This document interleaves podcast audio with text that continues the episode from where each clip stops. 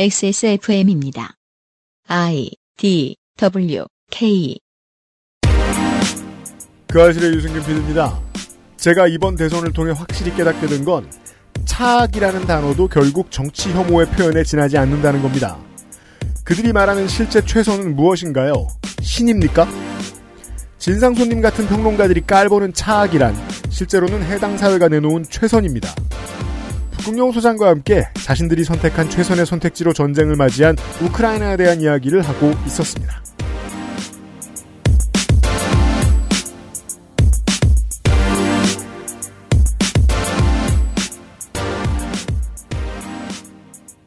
네, 오늘은 젤렌스키에 대한 이야기를 아직 아, 인사도 아직 안 인사도 했어요. 안 했죠.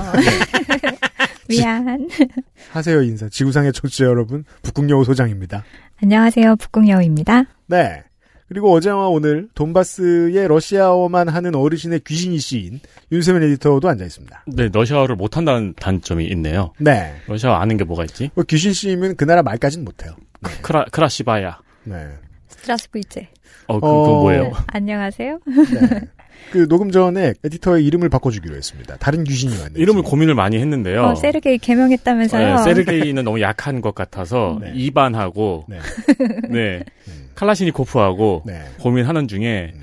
유리 유리가 네. 좀더 센 이름이 유리 아닌가. 예쁘네요. 네. 유리야 이렇게 하면 되잖아. 유리. 실제로는 아주 무서운 양반인데 제가 아는 유리는 더욱 고려인 같기도 하고. 윤 씨니까 윤리 할까요? 아무튼 가가린. 윤유리? 윤리 가가린. 윤리는 래퍼 이름 중에 있지 않나? 아 윤비구나. 유리윤? 아무튼 잠시 후에 어제 하던 이야기를 이어서 아 러시아의 정상에 대한 이야기를 좀 했고 이 우크라이나 정상은 어떻게 된 건지 좀 보겠습니다. 그것은 알기 싫다는 제주 과일의 가장 달콤한 순간 푸르넥 용산의 아는 가게 컴스테이션 리뷰를 확인하면 꾸루꾸루 온유 마카롱 고전의 재발견 평산네이처 진경옥에서 도와주고 있습니다. 스포츠카처럼 강력한 사양의 high-end급 PC. 고가의 장비들을 내 손으로 조립하는 일, 시간과 열정, 꼼꼼함과 치밀함이 필요합니다. 초보라면 부작용으로 몸은 관절염을 얻거나 쿨러는 물이 새게 될 수도 있습니다. 컴스테이션을 고민해 주십시오. 이달의 PC로도 custom 사양으로도 빠르고 견고하게 만들어 드립니다. 액세스몰과 010-8279-5568 컴스테이션을 만나보세요. 주식회사 컴스테이션 포장만 뜯으면 과일 그 이상의 맛. 오감 만족 과일 스낵 푸르넥. 노경. 노경중 으뜸이라여 시베리아 알타이 지방에서 자란 사슴뿔. 인삼. 불로장생을 위한 원료 중 가장 높은 평가를 받은 것이 고려 인삼이었습니다. 옹령 버사 그 질긴 생명력을 벗삼아 면역을 생지황. 냉기를 가진 뿌리 식물로 인삼 녹용의 온기와 만나 음양의 절꿀. 제주산 봉개꿀 깊은 풍미와 진한 농도로 이 모든 것을 담아 신경옥. 평산네이처. 진경옥 광고 진경옥의 특징 첫 번째 물을 타지 않았습니다. 그냥 저 편의점에서 비슷한 스틱형 홍삼 제품 있으니까 따서 그냥 떨어뜨려 보세요. 그 떨어뜨리는 영상은 저희 액세스몰에 움짤로 준비가 되어 있죠. 그렇습니다. 소뚜껑 같은데 진경옥과 다른 제품을 이제 떨어뜨려 보는 영상을 네, 유리 가가린 얘기가 나와서 말인데 어, 진경옥은 중력의 영향을 받지 않습니다. 네 그렇습니다. 네. 그, 그 유리가 아닌데 그지 CNC의 유리인데 그냥 이제 파는 거 있잖아요 스틱형 함포하는 거 그런 거 이제 드시다가 밑에서부터 손가락으로 빨아 올리잖아요. 네. 쭉 짜면서 그러다가 손가락이 팍 올라가면서 옷에 잔뜩 튄 경험들 있으실 겁니다. 그럴 리가 없습니다, 이건. 진경옥은 그럴 리가 없습니다. 네. 아주 꾸덕꾸덕합니다. 그리고 특징 2 대량 생산을 하지 않습니다. 많이 만들 수가 없습니다. 네, 소규모 항아리 중탕으로만 만들거든요. 그래서 많이 만들 수가 없고 어, 이런 고전 방식을 도입한 고집스러운 제작 방식을 채용하고 있습니다. 특징 세 번째, 최고의 원료를 씁니다. 한의원에서 만날 수 있는 그것과 같은 레시피를 사용하여 제작을 하고 있습니다. 많이 만들지 않으니 여기저기서 팔 수 없고 액세스몰에서만 만나보실 수 있습니다. 있습니다. 선물에서 나쁜 얘기 들었다는 소리 못 들었습니다. 본인이 나쁜 놈인 경우만 제외하면요. 당연한 말씀이지만 넥세스몰에 들어오시면은 더 많은 자료들과 정보가 준비되어 있으니까 들어오셔서 한번 살펴보시기를 바랍니다. 리뷰도 확인하시고요. 확인하시고요.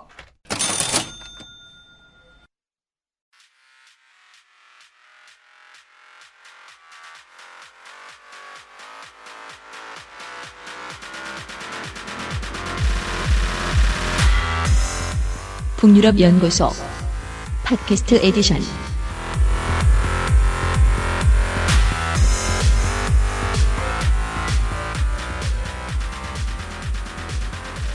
22년 봄의 북유럽 연구소 섹션 북극여우 소장과 이번 러시아의 우크라이나 침공에 대한 이야기를 하고 있었습니다. 블라디미르 젤린스키가 처음에 대통령에 당선이 되었을 때 이걸 보고 이래서 우습다 저래서 우습다 하는 사람들이 많았습니다. 실제로 그런지 자세히 좀 얘기를 해봅시다. 현재 러시아 군대 암살 타깃 1위가 누군지 아십니까? 뭐 김정은은 아닐 거고 저기 바이든. 바이든? 젤렌스키예요. 당연합니다. 너무 당연한 질문을 하시니까 그러면 꼭 답을 피해서 얘기하고 싶잖아요. 네. 그럼 2위는 누군지 아세요? 그, 그, 나발리. 나발니는 지금 뭐 체포돼서 수감돼 있으니까 다행히 아, 그렇군요. 다행이라니 2위는 음. 젤렌스키의 가족이라고 합니다. 아, 그래요? 암살 음, 타깃 그럴 2위가. 테죠. 굳이? 그렇더라고요. 이게 참 정치가 사람들 그 유권자들 우습게 만드는 것도 한 순간인 게 나발니에 대한 재판이 지금 진행되고 있어요. 무슨 5만 가지 부패 혐의를 뒤집어 씌웠더라고요. 음. 네, 그 중국이 하는 방식하고도 비슷한데 네. 그러면 푸틴에게 6, 70%의 표를 주는 러시아의 유권자들은 뭐 보통 그냥 뉴스를 보고 있으면 그런 생각할 거 아니에요. 원래 이놈이 나쁜 놈이었네. 음, 음. 정치가 그래요. 그러니까 사실 왜 서방에서 생각하는 것도 틀리지 않습니다. 지금 죽어도 이상하지 않아요. 사망해도. 네. 네, 그럴 정도로 위험합니다. 네. 젤렌스키는 요즘에 아마 가장 많은 검색어에 오르는 이름일 것 같은데요. 전 세계에서. 맞아요. 러시아 침공 이후에 각국은 러시아와 맞물린 이해득 실을 계산하느라고 눈치만 보고 있었습니다, 사실. 그러니까 옛날에 크림반도 때도 그렇고 분명히 러시아가 잘못한 건 알겠는데 이해관계가 있으니까 쉽게 뭐라고 말을 못하는 상황이었죠. 어, 그거는 우리나라가 거의 제일 잘 알죠. 음, 그렇죠. 근데 EU도 마찬가지였어요. 러시아하고 지금 뭐 가스도 걸려 있고 네. 뭐 무역도 걸려 있고 그러니까 사실 유럽에서도 어떻게 뭐 누가 먼저 해야 되나 이렇게 이런 상황이었는데 이때 젤렌스키가 전장의 한 복판에 남아서 나에게 도망갈 수단 대신 탄약을 달라. 왜냐하면 실제로 이 사람은 국가 정상이기 때문에 도망갈 수단을 제공하겠다고 외국에서 그랬었던 네. 가 봐요. 그랬는데 수단 대신 탄약을 달라 하면서 항전을 외쳤죠. 그리고 한 복판에 남아서 각국 전- 정상에게 전화를 걸었어요. 필요하면 영상 전화도 하고 그래서 도움을 요청하고 또 그 과정을 SNS를 통해서 지원을 맞습니다. 호소했습니다. 실제로 젤렌스키의 이런 노력이 있은 이후에 국제 여론이 바뀌면서 앞다투어서 우크라이나 지원에 나섰고 사실 또 이런 여론이 바뀌는 데는 젤렌스키가 이렇게 하고 나서 사람들이 거리에 나오기 시작했죠. 뭐 베를린이든 스톡홀름이든. 그래서 대러시아 제재가 강화되기 시작했습니다. 어제 제가 이게 저 우습다, 이상하다 이렇게 말씀드렸지만 그것이 그냥 포근한 보금자리에 앉아가지고 기부 버튼이나 누르고 앉아있는 서양 사람들의 위선일지라도 그것을 많이 이끌어내면 그건 전 세계 시민의 모인 힘이 되거든요?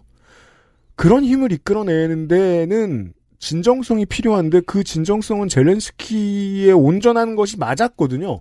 그 점에서 폄하할 방법은 없습니다, 이 사람을. 네, 맞습니다. 젤렌스키는 코미디언 시절에 부패한 정치를 개혁하는 대통령을 연기해서 우크라이나 시민에게 웃음과 희망을 주었습니다. 많은 사람들이 젤렌스키를 두고 일천한 경력의 전직 코미디언이라고 깎아내렸지만 우크라이나 사람들이 이 사람을 뽑은 데는 이유가 있겠죠. 말과 태도로 대중을 위로하고 또 사람들의 마음을 고양하는 능력은 아마도 코미디언이었던 경력이 있었기 때문에 나온 것일 겁니다. 최초에 미국 언론에서 이 사람이 당선된 걸 보고 비웃었어요. 많은 사람이 비웃었죠. 저는 웃기다고 생각했어요. 지들은 레이건을 뽑아놓고서 젤렌스키보다 연기도 더 못해. 덜 유명한 연예인이었어. 그리고 뭐 우리나라도 마찬가지예요. 재작년까지 검찰총장 뽑았잖아요. 네. 코미디언이 훨 낫는데요? 젤렌스키 대해서 조금 더 자세히 알아볼게요. 그럽시다. 젤렌스키는 2005년에 뭐라 그럴까 라이브 뭐 이렇게 토크쇼 있잖아요. SNL? 어, 저녁에 네. 하는 그런 류의 라이브 코미디 쇼로 유명해지기 시작했습니다. 그러다가 2015년에 국민의 종, 뭐 Servant of the People 뭐 음. 이런 이런 시트콤으로 우크라이나는 물론 러시아, 조지아, 벨라루스 벨로루시 등의 러시아권 스타로 등극을 했습니다. 아, 동유럽에 잘 나가는 연예인이었군요. 네, 완전 잘 나가는 사람이었고 실제로 이 사람은 러시아어가 이 사람의 모국어이기 때문에 또 음. 경제적인 관점에서도 우크라이나 시장보다는 러, 시아 어권의 아. 시장이 크잖아요. 음, 네. 그래서 러시아어로 사실 연기를 해왔어요. 음. 그래서 이 그 국민의 종이라는 시트콤에서 이 사람이 역사 선생님이거든요. 원래 음. 바실리라는 이름의 그렇다면서요. 어, 그랬는데 이제 어느 날 현재 나라 상황에 대해서 분노해서 막 열변을 토하는 거를 옆 건물에 있던 학생이 보고서는 이거를 핸드폰으로 찍어요. 네. 그리고 그거를 유튜브에 올리거든요. 지금 그 그게 상황을 내용이- 어, 네. 이, 드- 이 극에서. 그래서 음. 그게 너무 속 시원하게 막 나라에 대한 불만을 얘기하는 걸 보면서 유명해졌어요. 그래, 음. 그래가지고 실제로 이 사람이 그것 때문에 유명해져서 대통령이 되는 거예요. 네. 그 청렴한 소시민이었던 그 바실리가 역사 선생님이 대통령이 되어서 부패하고 싸우는 이야기. 이게 바로 이 국민의 종의 스토리고요. 이제 거기에서 보면은 우크라이나가 사실 가난한 나라잖아요. 네. 그래서 IMF나 막 이런 국제기구가 들어와서 무시하고 이럴 때 거기다 대고 막 속 시원하게 욕도 하고 이래서 대리만족을 줬죠. 제가 어릴 때 이런 류의 비슷한 극으로 재미있게 봤던 영화로는 우피 골드버그 주연의 에디가 있었죠. 뉴욕에 사는 평생 저 농구 바를 하던 사람이 우연히 뉴욕 닉스 감독이 되는 이야기. 음. 근데 이제 이게 이제 국제 뉴스로 시끄러웠던 이유는 이 극의 내용과 거의 흡사하게 이 사람이 대통령이 되기 때문이죠. 음, 제가 비슷한 재밌게 본 거는 네로 25시. 어, 오늘 머리 비슷해. 원래 원래 비슷해요. 아 최양락 팽현숙 씨가 젊었을 때가 있었죠. 그렇죠. 네. 젤렌스키는 러시아어를 모국어로, 그러니까 동쪽에서 태어났거든요, 우크라이나에. 그래서 네. 러시아 사용 지역에서 태어났습니다. 음. 그리고 모스크바에서 활동했고요. 그리고 아까 말씀드렸듯이 Russian market이 훨씬 크기 때문에 이제 그쪽을 겨냥하는 작품들을 많이 내서 러시아 사람들도 많이 알고 인기도 많았어요. 한국의 이제 저 logistics 업계에서 흔히 초코파이 시장 혹은 저 컵라면 시장이라고 음. 부르는 동유럽권 네. 이 그 엔터테인먼트 시장도 동일하게 공유한다는 거죠. 네. 같은 문자를 쓰고. 음. 그래서 실제로 극 중에서도 대통령인데 이 사람이 러시아어를 쓰기 때문에 대통령은 우크라이나어를 써야 될 거 아니에요. 우크라이나 음. 대통령이니까. 그래서 막 말을 연습하고 이런 내용도 있어요. 어, 네. 음. 유리 확실히 러시아 사람이라서 그런지 푸틴에 비해서는 관심이 없어요. 아, 그렇죠. 네. 무심하네요. 돈바스엔 투표도 안 해. 그러진 않았답니다. 어, 그래서 이, 이 시트콤이 너무너무 유명해져가지고 인기가 많았기 때문에 주변에서 진짜 출마할 생각 없어? 이런 이야기가 많았고, 또 실제로 이 사람이 그런 고민을 하다가 당을 창당을 하는데 그 당의 이름이 국민의 종, 시트콤하고 똑같은 이름의 당을 창당을 합니다. 서방 세계 언론인들도 이해할 수는 있어요. 이 과정이 우습긴 꽤 우습거든요. 어, 재밌죠. 당명을 본인이 히트한 그게 이름으로 해요. 네. 무슨 이덕화 씨가 제5공화국 당을 창당해가지고 출마하는 것 같은 거요. 그리고 출마하는 것도 그 극중하고 똑같아요. self video를 유튜브로 찍어서 그걸 가지고 출마 선언을 해요. 음. viral로 뜨죠. 네, 그래서 무려 73%의 지지로 당선이 돼서 총선에서도 이 국민의 종 당은 40%의 의석을 차지하게 됩니다. 이 나라는 동일한 시기에 총선이 같이 이루어지기 때문에 1919년 5월 20일에 취임을 했는데 당시 2019년이요. 2000, 1919년이요? 1919 3.1운동. 네, 제가 맥주 마셔서 그래요. 그, 뭐- 무알콜 아니에요? 녹차야. 지금 칼스버그 컵에 있어서 그런데 녹차예요. 2019년 5월 이기지도 20일 못할 녹차를 드셔가지고. 5월 20일에 취임을 했고 당시 나이는 41살이었습니다. 네. 우리나라에서도 그렇고, 그 당시에도 그렇고, 취임할 때도 그렇고, 많은 언론이, 여기서 우리나라는 한국입니다. 음. 네. 이걸 가지고 왠지 이렇게 희화, 제, 재밌는 해외 토픽처럼 이야기를 하고, 음. 마치 그러면서 우크라이나의 정치 상황이 얼마나 후진적인가를 이야기하는 식으로 전달을 많이 했었는데, 그게 좀 큰 잘못이긴 했죠. 그 전에 유로마이단 같은 사태를 충분히 설명을 해줬어야 되는데, 맞아요. 문맥상으로. 맞습니다. 전혀 지금 사실 전쟁 중에 젤렌스키가 이렇게 스타로 떠올라도 유로마이단 사태부터 이어져 온 이야기를 해주는 언론은 또 많이 없죠. 맞아요. 그 아까 그 셀프 비디오를 찍어서 출마 선언했다고 했잖아요. 거기 내용을 보면 수많은 약속을 날리고 아무것도 하지 않는 기존의 정치인과 나는 다를 것이다. 음. 우크라이나의 가장 큰 문제가 무엇인지 여러분 댓글로 달아주세요. 음. 이렇게 해가지고 막 그거에 대해서 답도 하고 토론도 하고 네. 그 이후에 취임 연설을 할 때는 우크라이나 국민 여러분, 난 절대로 여러분을 실망시키지 않겠습니다. 그리고 이 부분이 중요해요. 음. 소비에트 연방에 속했던 다른 나라에 있는 분들에게도 할 말이 있다. 우릴 보세요. 모든 것은 가능합니다. 이렇게 당선 연설을 해요. 취임 연설을. 네. 네. 그 아디다스 광고 문구를 씁니다. 맞아요. 그거하고 비슷한 말을 쓰죠. 이게 이제 여러 번 이제 cross check 한다고 뒤져봐도 어, 현재까지는 이 사람이 딱히 특히나 개전 이후부터는 더더욱이 연설 비서관이 없다는 음. 게 음. 예, 팩트인 것 같아요. 본인이 이렇게 잘 쓰는 사람은 흔치 않아요. 네. 어떻든 취임 연설에서 소비에트 연방에 속했던 다른 나라에 우리를 봐라 이렇게 말하는 건 사실 푸틴한테 정면 도전하는 거나 다름이 없죠. 네. 네. 그래서 참 이렇게. 예, 처음에도 푸틴하고 1대1로 대화를 하겠다 이런 얘기도 많이 하긴 했었고요. 푸틴이 보기에는 되게 어이없겠죠. 그 원래부터도 그 연방 당시에도 연방에서 러시아 다음으로 목소리를 좀 낼 수 있었던 곳이 우크라이나긴 한데 그렇다고 이 정도까지 목소리를 명확하게 낼 수는 없었거든요. 그 어떤 시기에도 예를 들면 지금 이제 좀 잘 사는 나라에 속하게 된 곳 북유럽이라고 볼 수도 있는 에스토니아나 라트비아 같은 나라들 IT 강국들도 먹고 살만하게 됐다고 해서 러시아에 큰 소리를 내진 못해요. 그러니까요. 여전히. 예. 그러니까 우스운 일이죠.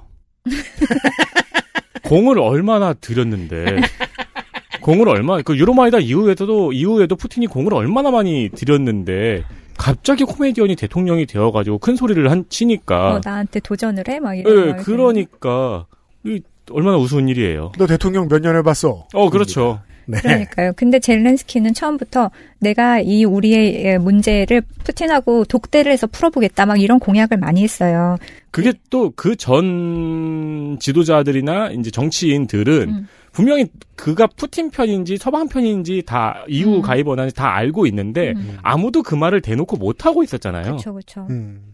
음. 그래서 이제 이거 말고도 뭐 공약 중에는 청렴에 대한 약속 그리고 전쟁을 종식시키겠다 그리고 전임 프로셴코 대통령은 사실 어, 친서방 정책을 폈지만 젤렌스키는 사실 초, 초기에는 그렇지는 않았어요. 약간의 차이점이 있었거든요. 그 프로셴코하고 그래서 네, 나는 어, 푸틴하고 단독으로 이 문제를 해결하겠다. 그래서 약간 독립 적인 그런 의지를 표명을 했었죠. 음. 그리고 실제로 취임하고 얼마 안 돼서 파리에서 푸틴을 만났거든요. 네. 근데 그때 무슨 일이 있었는지 사실 잘 모르겠어요. 상상의 영역으로 남길 수밖에 없겠지만 음.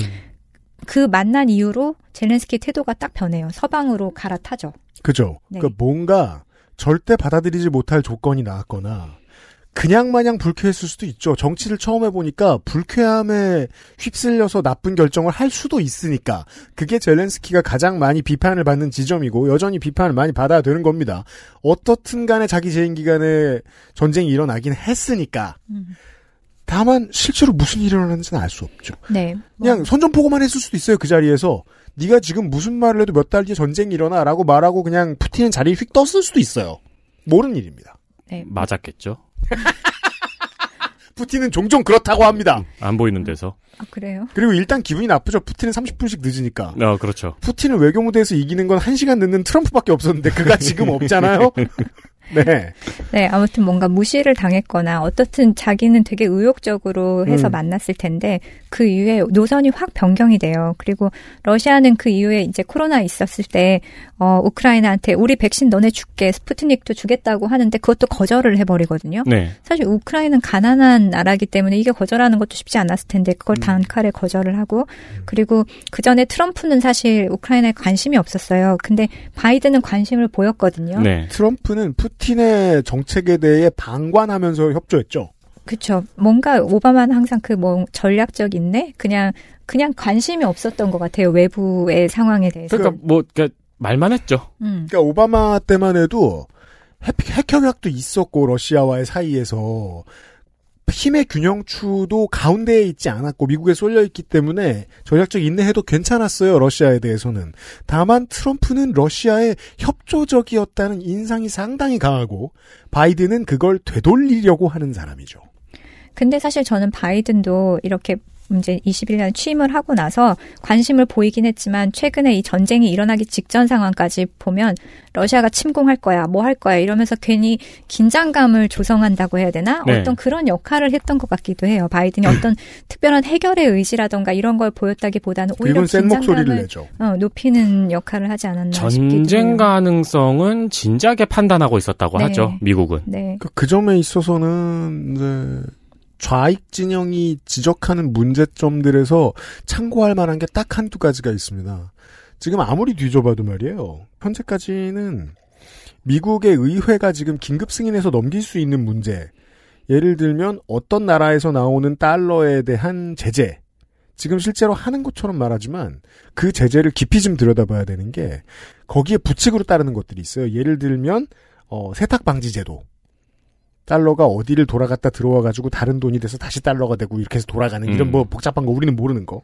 아니면 은행의 고객 알기 제도. 어, CDD라고 하죠. 고객 확인 제도. 음. Know Your 뭐? 컨슈머? 예. 그 제도도 그 어떤 나라에서 나오는 달러에 대해서는 적용시킬 수 있는데 그걸 실제로 적용시키지 않고 있다는 거예요. 그러면 중국 같은 옆 나라들을 통해서 돈 세탁이 돼요. 그걸 어떻게 예측할 수 있냐면 루블화의 폭락이 최근에 멈췄다는 거예요. 더 폭락하지 않고.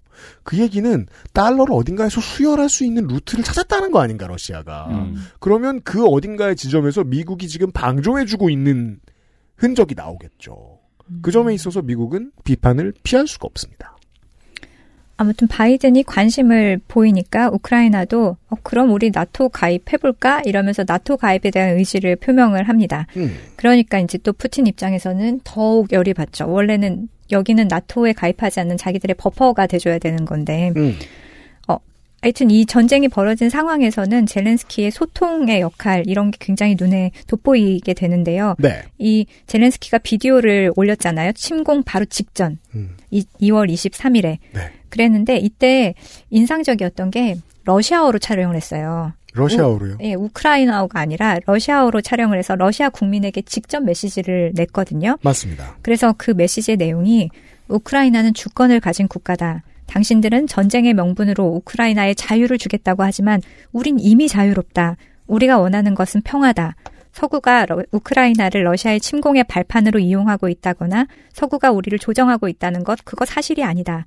러시아는 우리와 가까운 나라이고 친밀한 관계이고 나도 사랑하는 나라지만 그 애정과는 별개로 우크라이나가 가는 길은 우리 스스로가 선택한 것이다. 그러니까 평화를 지원해 달라. 이렇게 말을 합니다. 사실 이 viral이 아니었으면 러시아는 보통 전쟁 일으킨 문제에 대해서 이렇게까지 전국적으로 집회해서 반전 평화 시위하는 나라가 아닙니다. 네. 제가 그렇죠. 아는 한. 그렇죠. 잡혀가는 게 너무 당연한 나라이기도 하고요. 젤렌스키의 힘이었다고 해석하는 게 옳겠습니다. 아니에요.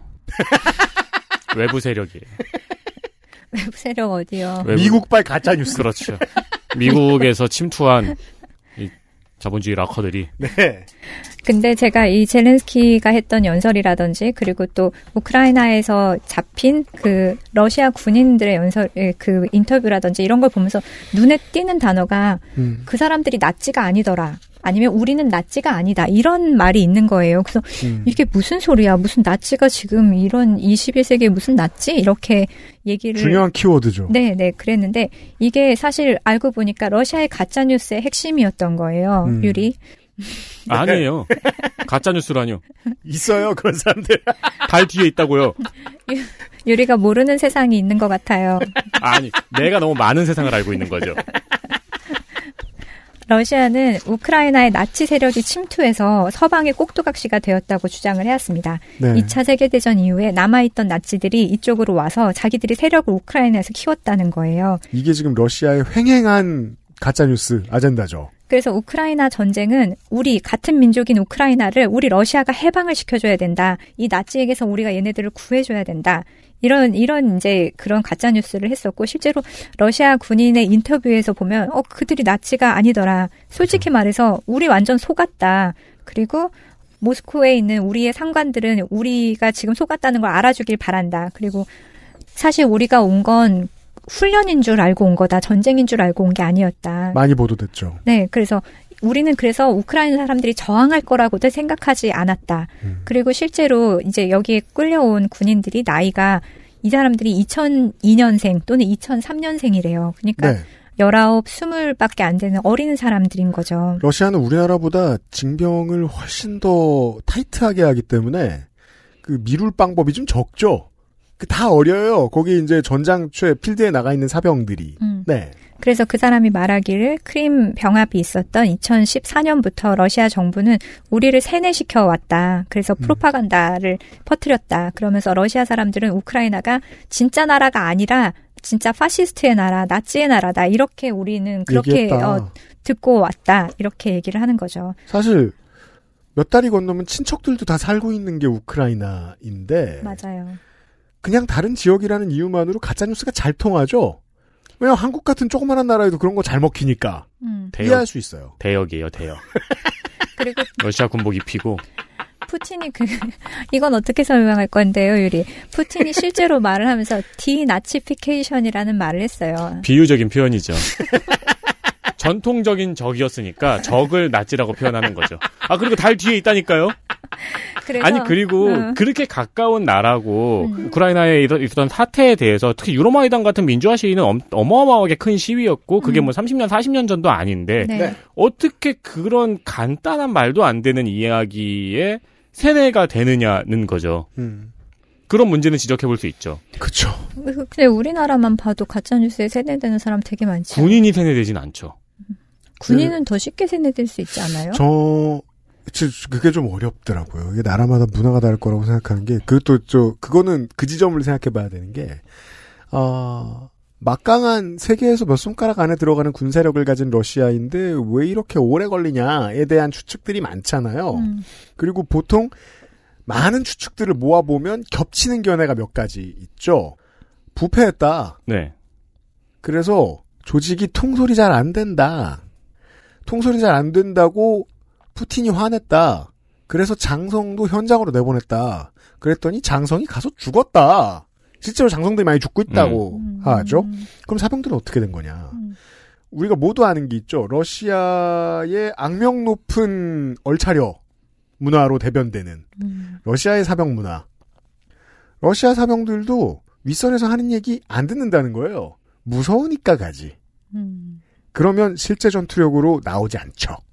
이게. 그래서 이제 이 사람들은 사실 듣기로는 어, 한 무리의 약물 중독자 네오나치 무리가 키이우에서 그 키이우를 주름 잡고 러시아를 인질, 인질로, 자- 아니, 러시아가 아니지, 우크라이나를 인질로 잡고 있다. 이 한 무리의 나쁜 놈들이 수도 한복판에서 이 우크라이나란 나라를 인질로 잡고 있는 것이다. 이렇게 얘기를 했다고 해요. 심리학군의 대적관 교육은 언제나 똑같죠. 해방시키러 간다. 그렇죠. 근데 뭐 물론 제가 반대를 하는 입장이다 보니까 이야기를 하자면은 그것도 좀 과한 추측일 수도 있는 게 그냥 민족주의만 자극시켜도 되는 거에 굳이 그런 무리수를 집어넣은 음모론을 삽입할 필요가 있을까? 왜냐면은 허경영 후보를 뽑은 사람은 모아놓으면 많죠. 음. 근데 사람을 모아놓은 다음에 그 사람한테 허경영 후보를 뽑으라고 하기는 어렵잖아요. 그러니까 군인이란 단체는 후자잖아요. 음. 네. 그렇기 때문에 굳이 그런 질 낮은 음모론을 가지고 군대를 움직일 필요가 있을까 하는 의문은 가질 수 있을 것 같아요. 그 제가 아까 드렸던 말씀은 이거였어요. 질낮은 음모론을 퍼뜨렸을 수도 있죠.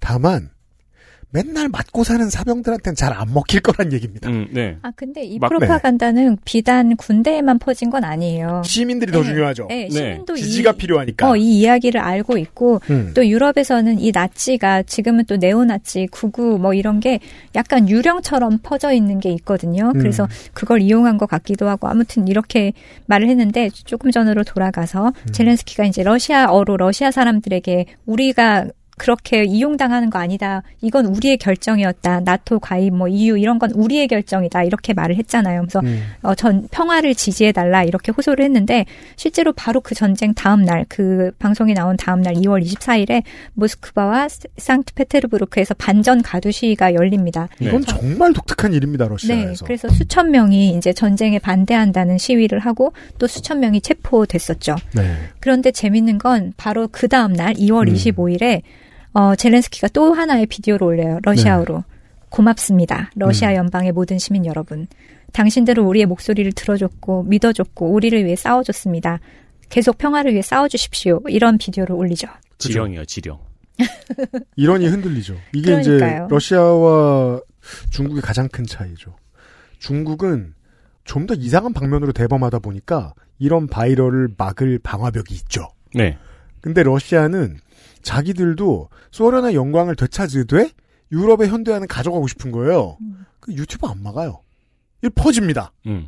틱톡에 올- 퍼집니다. 그러니까 러시아는 그걸 막는 게 패배라는 냉전 시대의 교육이 있으니까요. 그니까 말이에요. 네, 그걸 막았다가 그걸 막은 것 자체가 패배 선언이라는 냉전 시대 내내의 조롱이 있었잖아요. 음, 그러니까 그게 그 오히려 그래서 중국을 더 섬뜩해 보이게 만드는 역할이기도 한데 돈 많이 들어오면 그래서 그 돈 갖고 자식들 가리키면 자식들은 리버럴이 되게 돼 있습니다. 웬만하면 그게 지금의 러시아의 젊은 사람들인 거예요. 중국은 너무 독특하죠. 그래서 음. 막았더니 세계로 나갔잖아요. 음. 그니까 말이에요. 네, 너무 독특하죠. 예.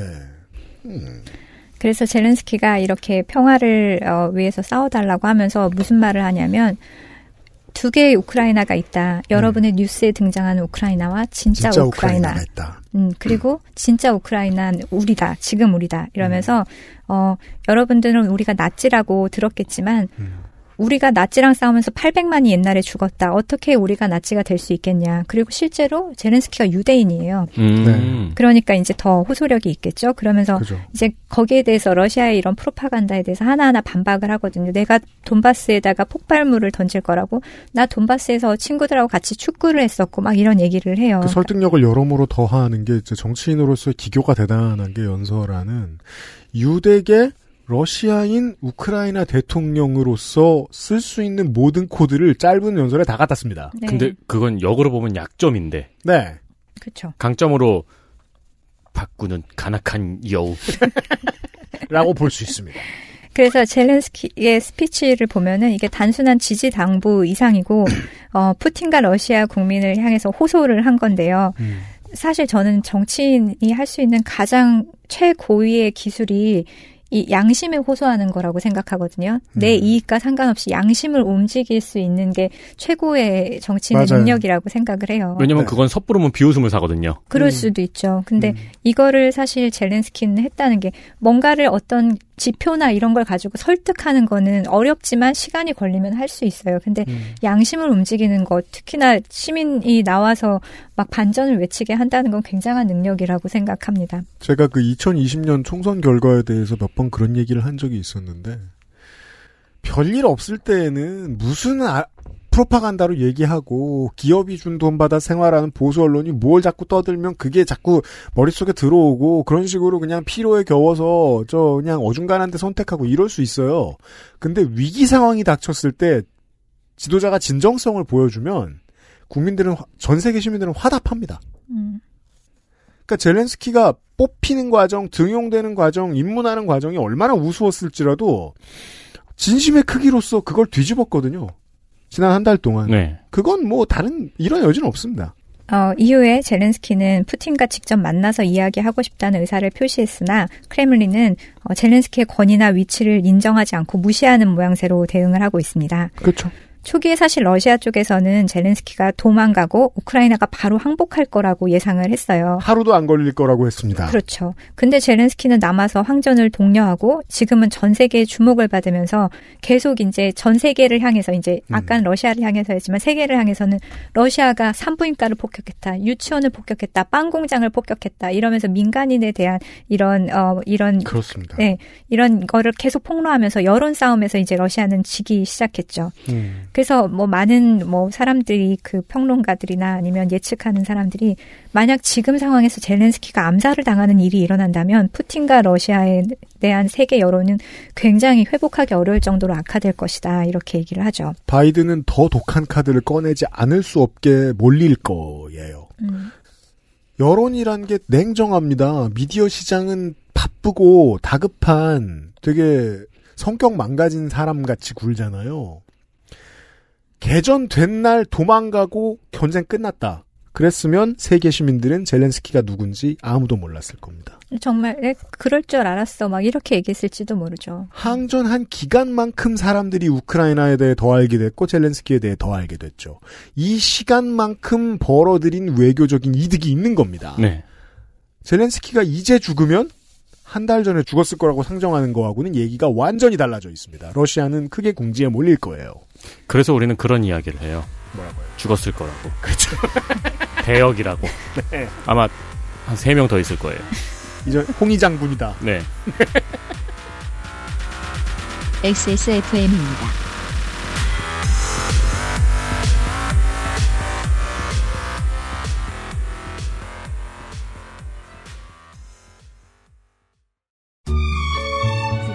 제가 마카롱이 기대했던 모든 것이었어요.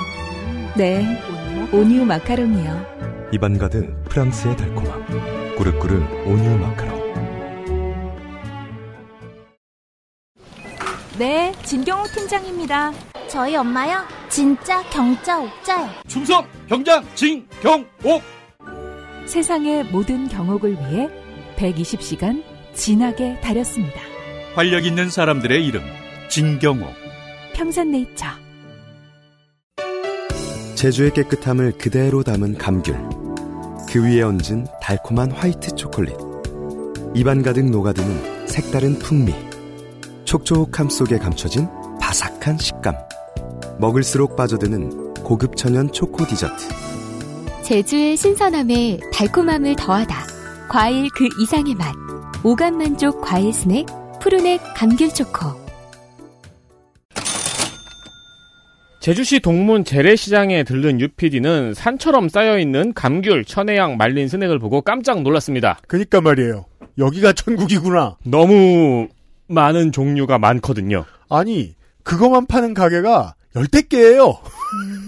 그것만 파는 맞아요. 네. 이 망할 육지는 그거 안 들여오고 뭐 하는 겁니까? 거기에서 안 사면은 면세점에서 비싸게 주고 사야 돼요. 그니까요. 그리고 거기서는 보통 한 박스씩 안 팔죠. 네, 두 박스, 세 박스씩 파는데. 한 열 박스씩 팔아요. 그런 거 많다고 안 느낍니다. 더 달라고 하지. 그렇죠. 문제는 뻥 포장이 심하다 보니까 어 트렁크에 많이 못 넣는 게 문제죠. 맞습니다. 그렇게 망하는 걸 걱정해서 테스트 삼아 다양한 제품을 사서 집으로 돌아와서 먹어보고는 안심을 했습니다. 네. 푸르넥이 제일 맛있으니까요. 간단한 결론. 네. 네. 큰 차별점이 느껴지죠. 먹어보면. 제일 맛있습니다. 물론 제주와 서귀포의 시장에서도 푸르넥을 만나볼 수 있습니다만 거기서 다 팔아요. 아 서귀포 그 분식집 모닥치기 맛있는데 맛있는 거 많아요. 그렇습니다. 푸르넥도 팔아요. 그렇습니다. 거기까지 갈 시간이 없다면은 엑세스몰에 있습니다. 그렇습니다. 제주 시민 여러분들은 뭐 굳이 기다리지 마시고 그냥 저 시장이나 마트 가서 사시면 되고요. 그렇죠. 공판장 가서 사시면 되고요. 네. 아니면은 이제 봄이 왔으니까 좀 달달한 과일 같은 거 간식으로 드셔도 괜찮습니다. 네 푸르넥은 액세스몰에 있습니다. 있습니다.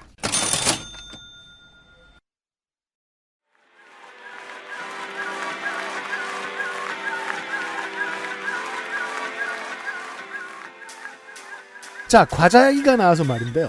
그 전에는 이제 저 나라의 과자 재벌 출신 대통령이 그렇죠.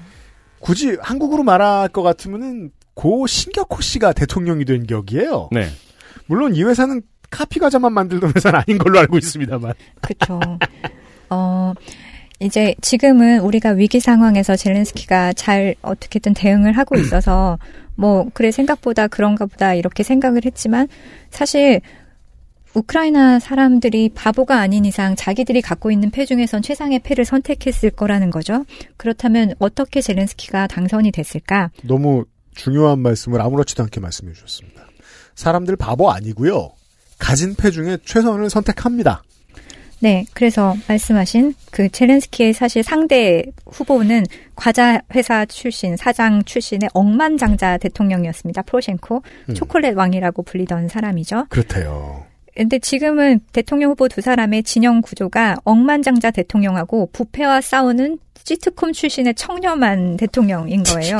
그러니까 두 명의 전직 대통령이 지금 맞붙은 셈이죠. 네. 어떤 분은 이제 이 우크라이나 사태를 두고 지도자가 위기 관리 능력이 제대로 작동했더라면 젤렌스키가 이랬더라면 젤렌스키가 러시아에 좀 더 유연했더라면 이런 여러 가지 가정을 그건 그냥 내가 산만리 밖에 앉아 있는 호사가다라는 증명 말고는 안 됩니다. 네 저도 그 말을 들으면 너무 답답한 마음이 드는 거예요. 역사의 가정은 사실 필요가 없고 음. 어 진짜 전직 대통령과 코미디 프로 속의 대통령, 과자 회사 사장이었던 회장이었던 억만장자 출신의 전임 대통령과 시트콤에서나마 희망을 주던 젤렌스키.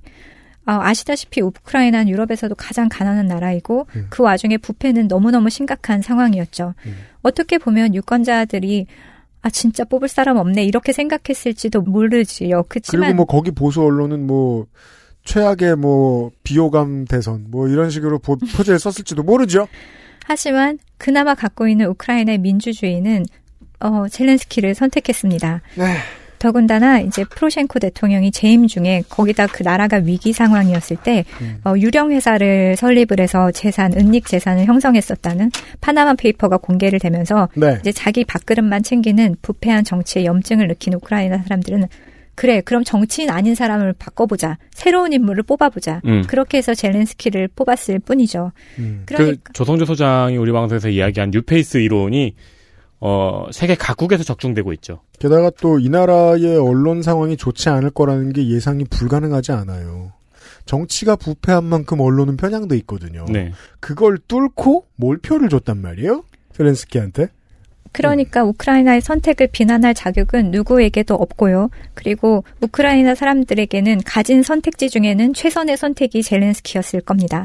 그러니까 포로셴코에 대한 평가는 그 전 지도자에 비하면은 어 그렇게 박하게 하기는 조금 어렵죠. 어쨌든 유로마이단의 영향으로 당선이 된 서구 그러니까. 예, 서구파 대통령이었고 근데 음. 러시아에 반대되는 입장에 서 있었다가 러시아와 연계된 비리가 터지면서 내로남불 논란으로 음. 사실 나가 떨어진 대통령이다 보니까 음. 그리고 지금은 젤렌스키랑 같이 약간 반전 항전 맞아요. 의지를 같이 불태우고 있으면서 다시 지지를 받고 있기도 하고요. 그쵸. 그렇습니다.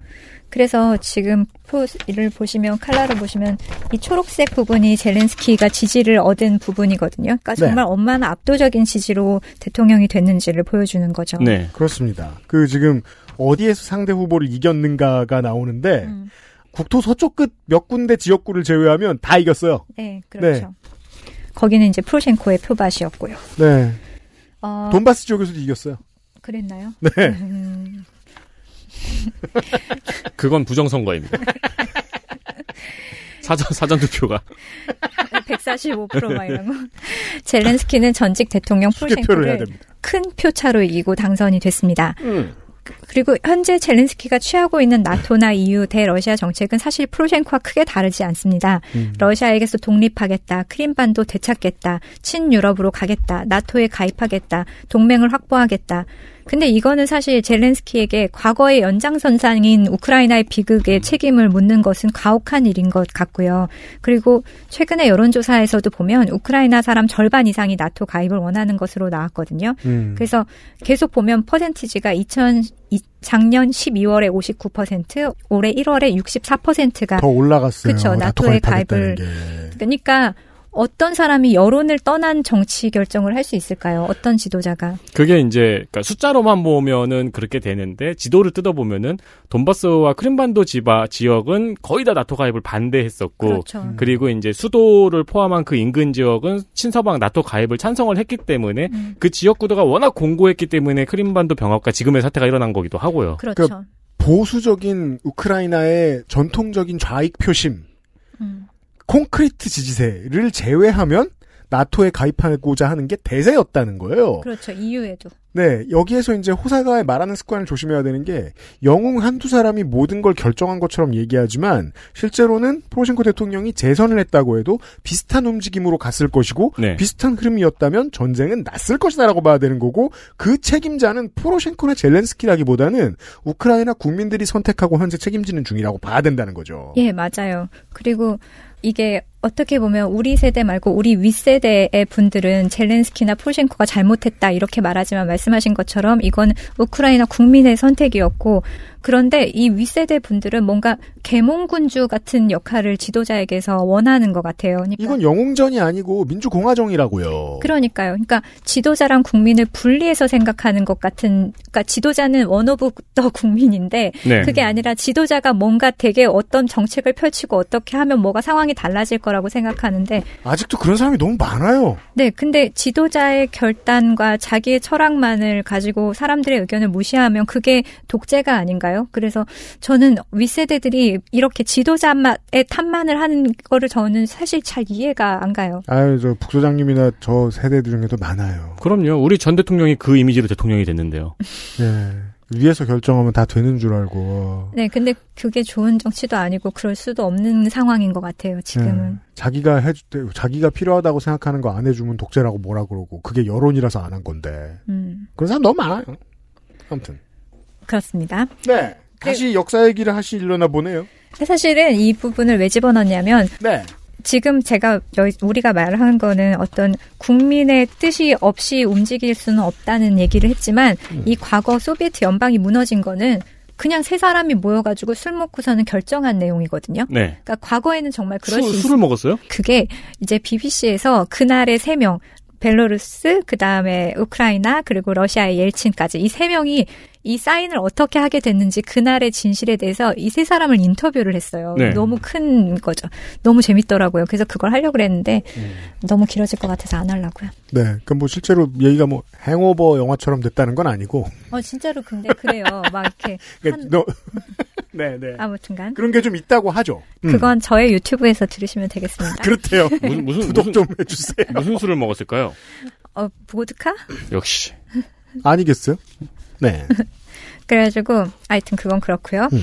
이 이제 대통령의 외교력에 대해서 얘기를 되게 많이 하잖아요. 음. 어느 나라도 이제 자국의 이익이 없다면 명분이나 이념만으로는 전쟁이 뛰어들지 않습니다. 남의 나라에 어떤 일이 벌어지던 간에 자국의 피해가 없다면 그냥 그냥 현 상황을 유지하는 게 유리한 거죠. 맞습니다. 그렇다고 우크라이나를 그대로 둔 세계의 책임을 물을 수 있을까요? 아니죠. 자국민의 안전을 제일로 여겨야 하는 외교에서는 가장 이기적인 것이 어 제대로 한 일을 자- 제대로 한 거라고 볼 수 있는 거죠.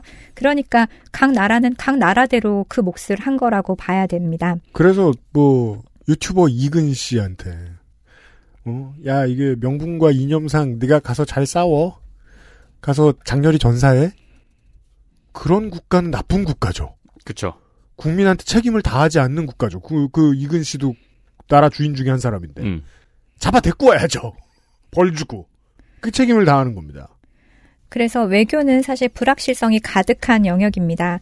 여론이 어떻게 어떤 방향으로 흘러갈지를 알 수가 없잖아요. 음. 그래서 한 나라의 지도자라면 주어진 대본만 읽는 수준을 넘어서서 상대와 적극적으로 소통하고 또 설득도 할 수 있어야 된다고 봅니다.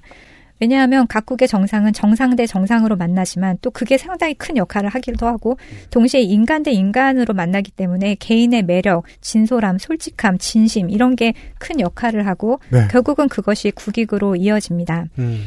어, 기억하시겠지만 크림반도 병, 경합도 굉장히 큰 일이었는데 이때 전 세계가 이 정도로 반응하진 않았습니다. 그것 또한 러시아의 침략 전쟁이었습니다. 예. 그나마 젤렌스키였기 때문에 국제 여론을 이 정도로 움직일 수 있었던 것인지도 모르죠. 네. 그리고 거리에서 평화를 외치는 여론을 무시할 수 있는 정부는 이제는 없으니까요. 음. 그래서 정치의 핵심이라는 것이 상대의 마음을 바꾸고 또 행동을 이끌어내는 과정이라면 혼탁한 국내 정치와 불안전한 국내 국제 정세 가운데서 젤렌스키를 선택한 우크라이나 국민의 선택은 틀리지 않았던 것이라고 생각합니다. 지금까지는요. 네. 예.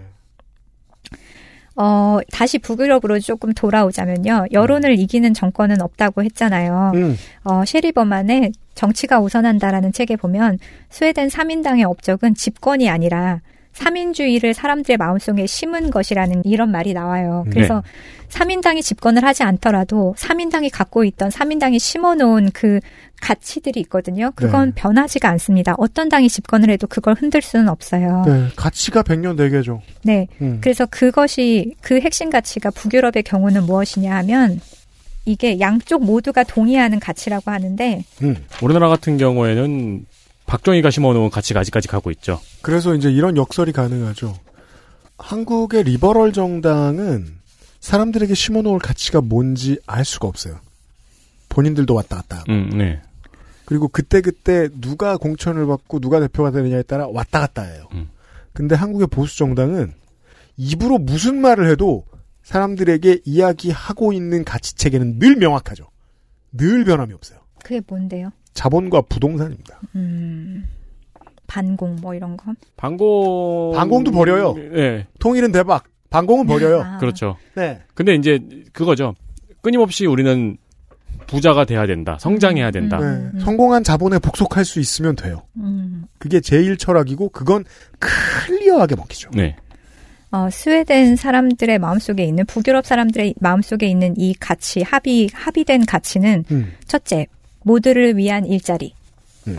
그 다음에 그러니까 여기서는 모든 사람이 일할 수 있는 기회가 주어져야 된다고 생각하거든요. 그래서 음. 일자리에 정말 막 사활을 걸어요. 모든 어떤 정부가 되더라도. 음. 둘째는 평등입니다. 네. 어, 어떤 사회도 남녀 간의 평등한 기회가 없이는 유지될 수 없으며 평등할수록 생산성이 올라간다. 여기에 대한 합의가 있어요. 음. 그리고 또한 부자와 가난한 자의 차이가 많은 사회는 결코 좋은 사회가 아니다. 음. 그래서 모든 사람은 사회가 제공하는 혜택을 공평하게 누려야 된다. 이 합의가 있고요. 적극적 차별 철폐로 이어지지요. 네. 그리고 셋째로 지속 가능 발전. 미래 세대에게 지금 우리가 누리는 것 이상의 환경을 물려줘야 된다. 그래서 기후 변화 대응이라던가 뭐 탄소 중립, 친환경 이런 거에 굉장히 앞서 나가 있는 거죠. 음.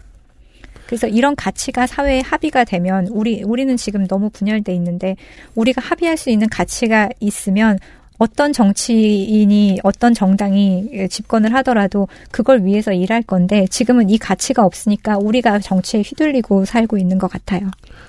그러게요. 오랜만에 되게 큰 주제로 마무리를 짓게 되네요. 지금 끝난 거 맞아요? 아니에요. 제가 재미있는 걸 하나 좋아요. 준비했는데. 재미있을 것이라 아니, 사실 기대하며. 이걸 어제 하고 싶었는데. 아 맞아요. 그 얘기가 남아 있어요. 일론 머스크 있잖아요. 네. 지금 세상에서 가장 이상한 사람이 일론 머스크고 그 이상한 사람 중에 가장 성공한 사람이 일론 머스크일 것 같은데 그죠? 공돌이는 음. 이 사람이 3월 14일에 푸틴한테 대결 결투를 신청했어요. 어디 1대1로. 감히 공돌이가 그렇죠. 그러면서 내기로 뭐 prize 상품으로 뭘 걸었냐. 우크라이나를 걸고 한판 뜨자.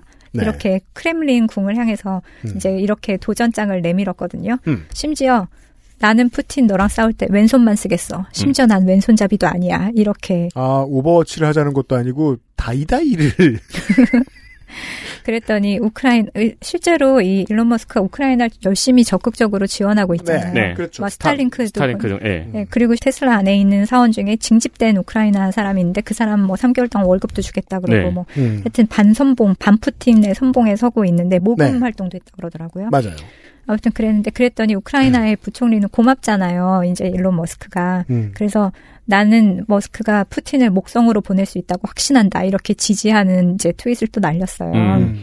그랬더니 이제 드미트리 로고진이라고 러시아 연방 우주 공사 뭐 네. 나사 같은 거죠. 거기에 사장이 답장을 했는데 사실 전 러시아 편이 아니지만 답장만큼은 러시아 편을 들고 싶은 게 뭐라고 했냐면 음.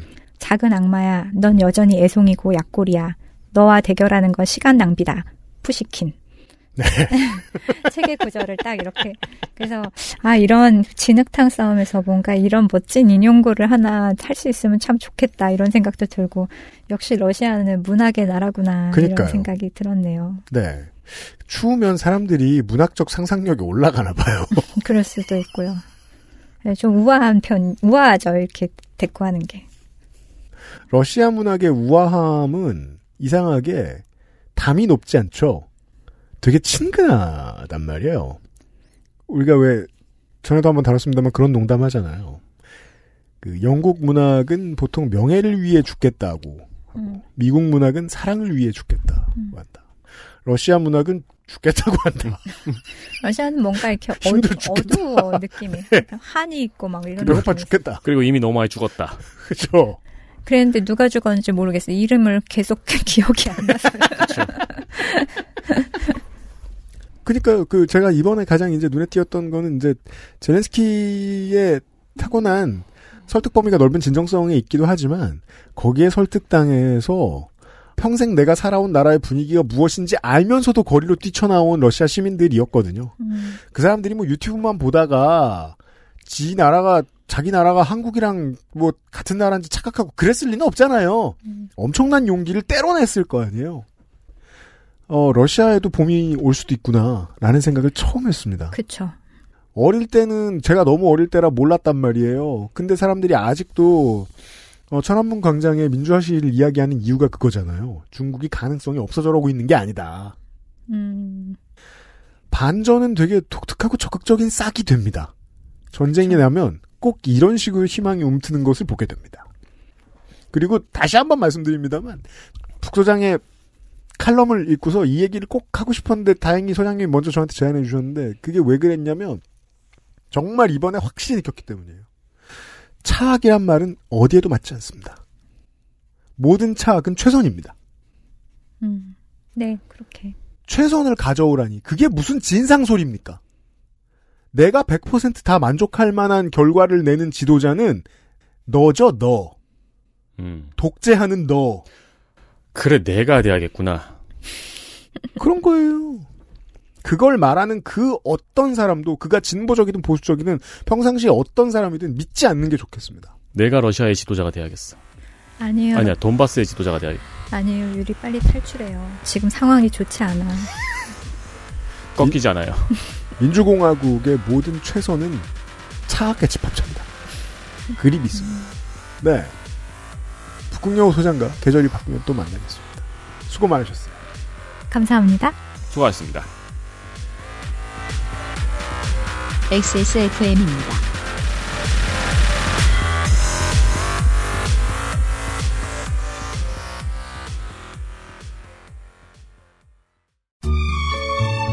프랑스에 살면서 많은 마카롱을 먹어봤었죠. 하지만 언제나 만족했던 건 아니었어요.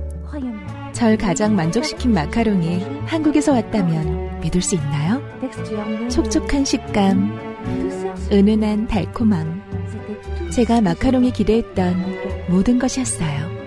네, 오뉴 마카롱이요. 입안 가득 프랑스의 달콤함. 꾸르꾸르 오뉴 마카롱. 주로 어떤 업무를 하십니까? 쓰시는 소프트웨어는 무엇입니까? 컴스테이션에 알려주십시오. 주식회사 컴스테이션. 아스트랄 뉴스 기록실 뉴스 아카이브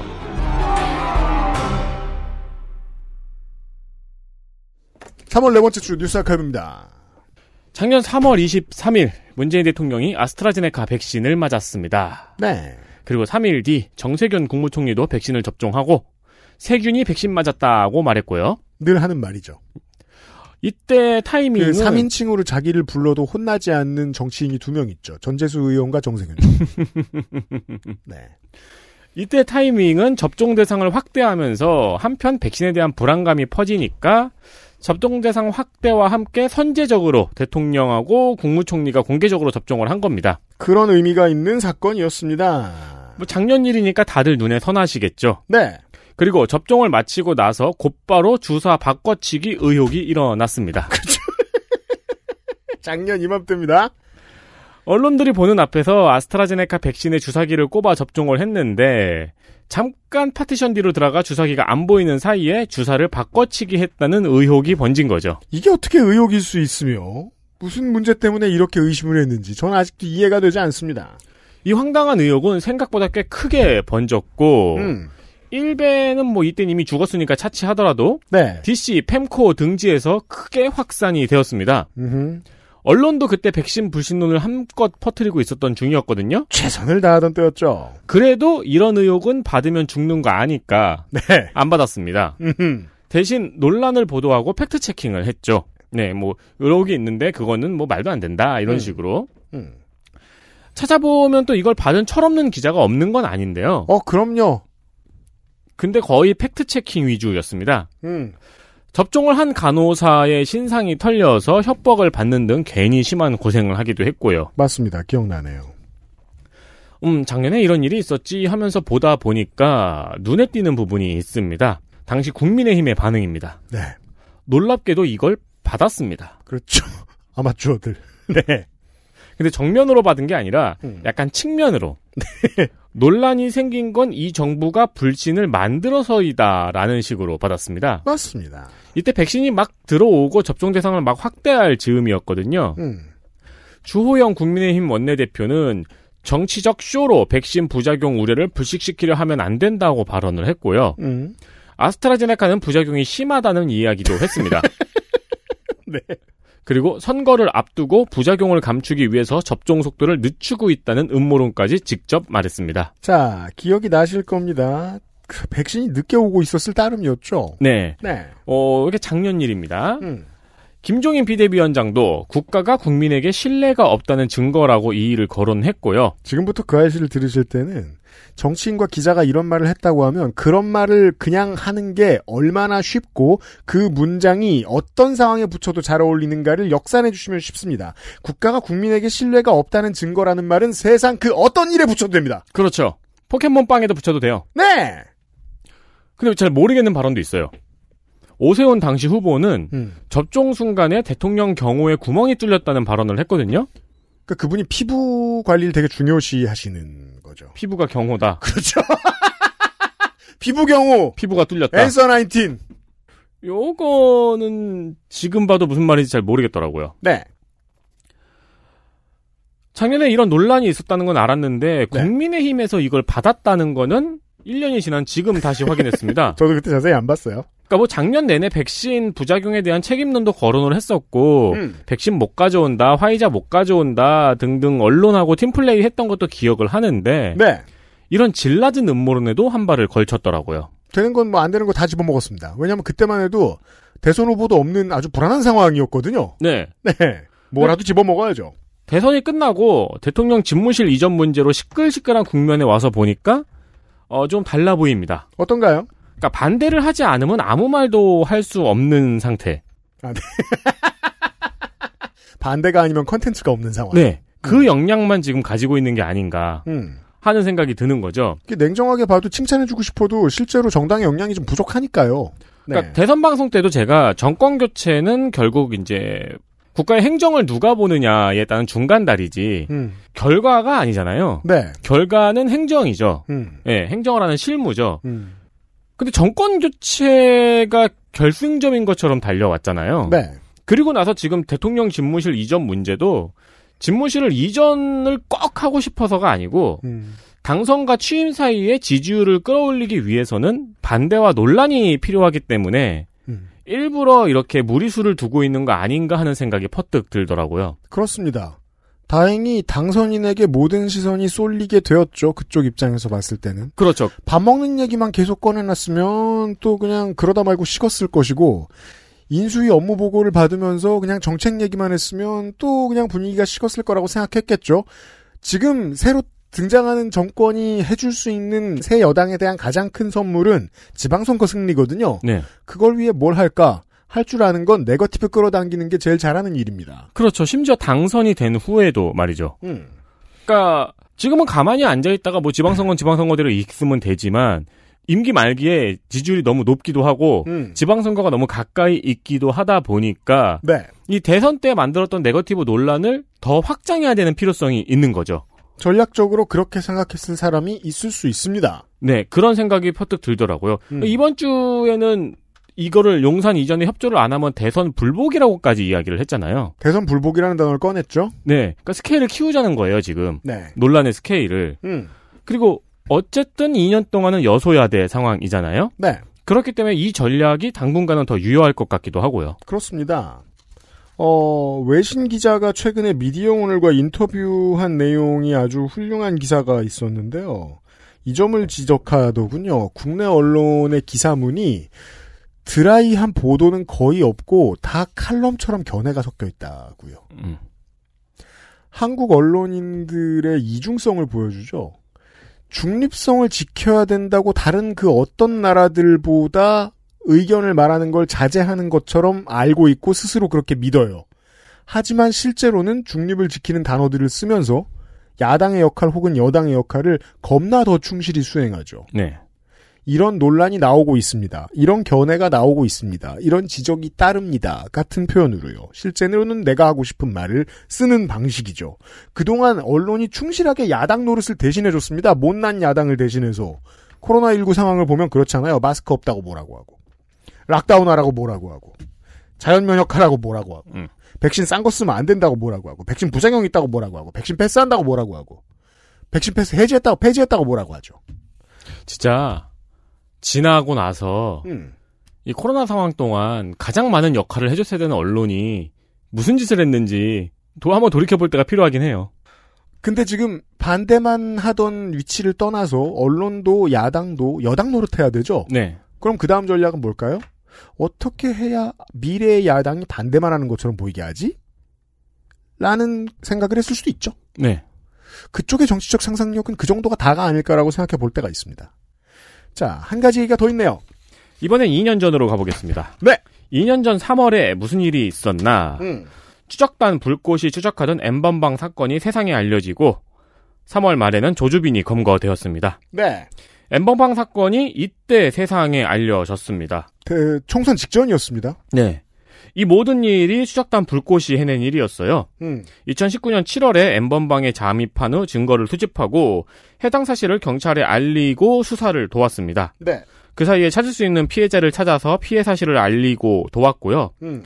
어, 지금 와서 찾아보니까 조금 놀란 게 엠번방 사건이 공개가 되자마자 세상이 뒤집힌 게 아니더라고요. 쉬운 일이 아니었습니다. 그냥 궁금증을 가지고 한 몇 달 해서 이루어낸 성과가 아니에요. 네, 그러니까 우리는 보도가 나오자마자 전국이 뒤집힌 것처럼 기억을 하고 있는데 음. 이 추적단 불꽃이 이 탐사보도 이 취재를 탐사보도 공모전에 제출을 했었잖아요. 네. 그 결과가 2019년 9월에 나왔고 그때쯤에 그 공모전 상도 받았어요. 음. 그리고 공모전 상 받았을 즈음에 뉴스 보도가 있었어요. 엠번방에 대한. 네. 근데 그게 그냥 별일 아닌 듯이 넘어갔었어요. 그때는. 음. 네. 실제로 공론화가 크게 된 건 2020년 1월 2일 정도부터였습니다. 그렇습니다. 지금 와서 이 다 아는 얘기를 길게 하려고 엠번방 이야기를 하려는 건 아니고 음. 이번 대선 때 등장한 또 하나의 변수 박지현 씨의 정계 진출입니다. 네. 엠번방을 추적해서 잡은 공로가 있었던 익명의 인물에서 직접 정치의 한복판으로 들어온 인물이 됐습니다. 음. 지금은 더불어민주당의 공동 비상대책위원장이고요. 음. 지선에서도 역할을 할 인물이 되었고 네. 벌써 지선에서 여성과 청년의 공천을 확대하겠다고 강조했습니다. 그렇죠. 진흙탕 바깥에서 뭔가 성과를 이뤄낸 익명의 인물에서 진흙탕 안으로 들어온 선수의 모습으로 바뀐 거죠. 그렇죠. 네, 당연히 우리가 아는 것과는 현재의 다른 모습이 될 것이고 네. 벌써도 그런 모습을 보이고 있습니다. 대선이 끝나자마자 바로 양쪽에서 비판의 대상이 되었고요. 뭐 과도한 의전을 요구했다는 가짜 뉴스까지 한번 퍼졌습니다. 네, 이 사람을 대상으로 한 가짜 뉴스는 앞으로도 더 많이 퍼질 겁니다. 젊은 여성 정치인, 더 나아가서 젊을 필요도 없습니다. 어떤 특별한 성과를 낸 여성 정치인에 대한 가짜 뉴스는 다른 정치인들에 비해 훨씬 많이 퍼지고 훨씬 적극적으로 퍼지고 주류 미디어도 늘 동참을 하는 편입니다. 악질적이기도 하고요. 그런데 얻어낸 표가 많을수록 지지의 세가 클수록 뉴스에는 더 악랄해지겠죠. 네. 서민 교수는 화가 많이 났더라고요. 그분이 화가 안 난 때가 언제 있었는지 모르겠어요. 어, 너무 화가 났더라고요. 네. 스스로도 뭐 센 발언을 몇 번 하기도 했죠. 대선 이후 이틀 동안 민주당의 입당을 거의 2만 명이 했다고 합니다. 이 중에서 2030 여성이 압도적이라는 것도 박지원 위원장의 영향력이 크게 발휘한 장면입니다. 엠번방의 역사가 이렇게 흘러왔습니다. 이게 이제 국가의 거대한 흐름이라고 보면은 엠번방을 밝힌 이후 2년이 지났어요. 대선 승패와 상관없이 민주당은 여성들에게 빚이 생겼다고 할 수도 있고요. 혹은 큰 기대를 받았다고 할 수도 있습니다. 그리고 그 시선이 박지원 위원장 한 명에게 지금 쏠려 있기도 하고요. 길게는 얼마나 될지 모르는데 짧게 본다면 지선까지의 향방에서 가장 주목할 만한 부분입니다. 그렇습니다. 2년이 됐네요. 아까 전에 북소장님하고도 이 얘기를 했잖아요. 스웨덴 3인당의 예를 들면서. 3인주의를 사람들의 마음속에 뿌리내리게 되기까지 몇 명의 뭐 영웅들이 그거 다 했을까요? 아니죠. 네. 박지원 위원장 혼자 하고 말았으면 의미 없었겠죠. 조금 좋은 점을 보자면 어떤 가치를 사람들에게 꾸준히 말하고 있는지가 좀 불분명해졌다거나 점점 불투명해졌다거나 어떤 가치는 시대의 사명을 다했다고 느껴지는 리버럴인 한국의 민주당은 지금 20, 30대 시민들한테는 도화지 같아서 좋을 수도 있죠. 이 정당의 가치를 지금부터 쓰면 되니까. 음. 이번에 새로 우르르 입당한 시민들은 그럴 생각으로 간 사람들이죠. 이 사람들이 정당사를 영원히 바꿔놓을 수도 있게 된 겁니다. 좋은 점은 그렇고요. 네. 정치인들 데뷔하면 젊은 나이에 데뷔하면 사람들이 기대 많이 합니다. 사실 뭐 그 언론인들이나 뭐 다 시민사회단체 이끄는 사람들이나 다 마찬가지인데 저는 크게 이 사람들을 두 부류로 나누면 좀 편해집니다. 일단 기본적으로 젊은 나이에 여기에 들어왔다는 건 뭔가에 화가 나본 경험이 진하게 있기 때문입니다. 음. 뭔가에 화가 나면 사람들은 그것과 관련돼서 활동을 하죠. 두 부류로 갈립니다. 첫 번째, 그 문제를 해결하려고 투신하는 사람이 있습니다. 해결하려고 하는 사람. 두 번째, 화를 계속 내는 사람. 네. 안타깝게도 시민사회에는 안타깝게도 후자가 대부분입니다. 해결하는 사람의 목소리보다 화를 내는 사람의 목소리가 더 마이크를 많이 받죠. 똑같이 화가 나서 출발했는데 해결을 하죠? 그럼 내 존재 이유가 사라집니다. 네. 레밍턴 스틸처럼 다음번에 또 나쁜 놈이 나와서 또 해결할 일이 늘 있는 게 아니에요. A특공대처럼 그런 게 아니에요. 해결하면 내 역할이 끝날까봐 사람은 두려워합니다. 아무리 진보적인 가치를 가진 사람도 진보적인 가치를 수행해내기 위해서 보수적으로 돌변하는 때가 있어요. 그게 이때입니다. 내가 화를 계속 낼 일이 사라지면 어떡하지? 그것도 그거고 해결을 하겠다는 실무적인 과정은 불도처럼 밀어내는 게 아니잖아요. 그래서 실제로 계속 화만 내게 됩니다. 불도저처럼 앞으로 가면서. 네. 그런데 해결하려면 어떻게 해야 되죠? 박지원 위원장의 입장을 생각을 해보죠. 언어를 정제해야 되고요. 어떤 사람들의 이해만 대변해도 되면 그땐 친구가 없을수록 좋아요. 화내는 데만 전념해도 좋아요. 그런데 정치권에 들어가서 그걸 해결하려고 하죠? 친구가 어마어마하게 많아져야 되죠. 자기가 평상시 같으면 절대 안 만났거나 말 한마디 안 섞었을 것 같은 사람, 생각만 해도 기분 나쁜 사람, 친해져야 되죠. 친한 사람의 숫자가 정치인의 능력이죠. 네. 정치인은 해결하는 사람이 돼야 됩니다. 화를 계속 내는 사람이 돼서는 안 되고. 근데 그 시험대에 들어선 이 젊은 사람이 지금까지 너무 스무스하게 하고 있어서 제가 좀 이상합니다. 언어를 보통 좀 더 독하게 하는 게 일반이에요. 내가 떴고 신났거든요. 음. 더센 말을 해야지. 더 화를 내야지. 그래서 더 적극적인 지지자들한테 지지한 메시지 들어야지. 페이스북에서 친구 만들어야지. 원래 유명했던 이 바닥의 셀럽들하고 친해져야지. 이런 식으로 취하면서 90%의 사람들이 망가집니다. 90%가 뭐예요? 제가 봤을 땐 99%예요. 아주 소수의 사람들만 먼 길을 돌아갑니다. 욕먹을 짓을 해야지. 그래서라도 표를 늘려야지. 원내에서 나를 지지하는 사람들을 늘려야지. 의회에서 나를 지지하는 사람들을 늘려야지. 중앙당원 대의원들 중에 나를 좋게 생각하는 사람들을 많이 얻어내야지. 그러면 30년 뒤에 나는 겁나 욕을 먹는 늙은 정치인이 되어 있고 내가 해결하고자 하는 문제는 해결되어 있을 것이다. 지금 박주현 위원장은 제가 봤을 땐 정확히 그 길로 가고 있습니다. 그 점이 이 사람을 무섭게 보이게 만드는 부분입니다. 물론 무슨 일이 있을지는 모르죠. 모르죠. 금방 망가질 수도 있고. 그리고 뭐 우리가 모르는 비위 같은 게 터질 수도 있고. 그럼요. 네, 무슨 일이 있을지는 모르는데 엠번방 사건 이후로 지금까지 역사가 이렇게 흘러왔다는 거 그리고 앞으로의 역사가 새로 입당한 당원들에 의해서 그려질 거라는 거는 한번 기록해 둘 만한 일인 것 같습니다. 적어도 지금까지는 추적단 불꽃의 불도 단도 너무 비범한 행보를 보이고 있습니다. 주목하게 됩니다. 네. 여기까지.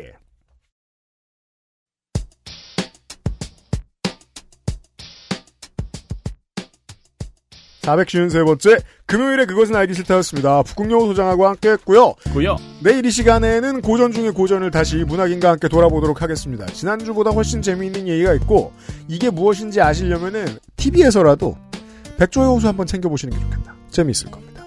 처음 보셨다면. 아니 그리고 저희가 말씀드린 것처럼 게임 하는데 뭐 2시간? 길어봤자 3시간밖에 안 되잖아요. 해보셔도 좋고요. 그냥 그리고 요즘에 이게 오래된 게임이어가지고 네. 그냥 하실 수 있습니다. 그렇습니다. 찾아서 그냥 번역본 찾으셔가지고 집에서 한번 한 2시간 3시간밖에 안 되니까 네 해보시는 것도 추천드립니다. 내일 이 시간에 문학인가 다시 인사드리도록 하겠습니다. 윤세민 에디터 유승균 PD였습니다. 감사합니다. 감사합니다. XSFM입니다. I D W K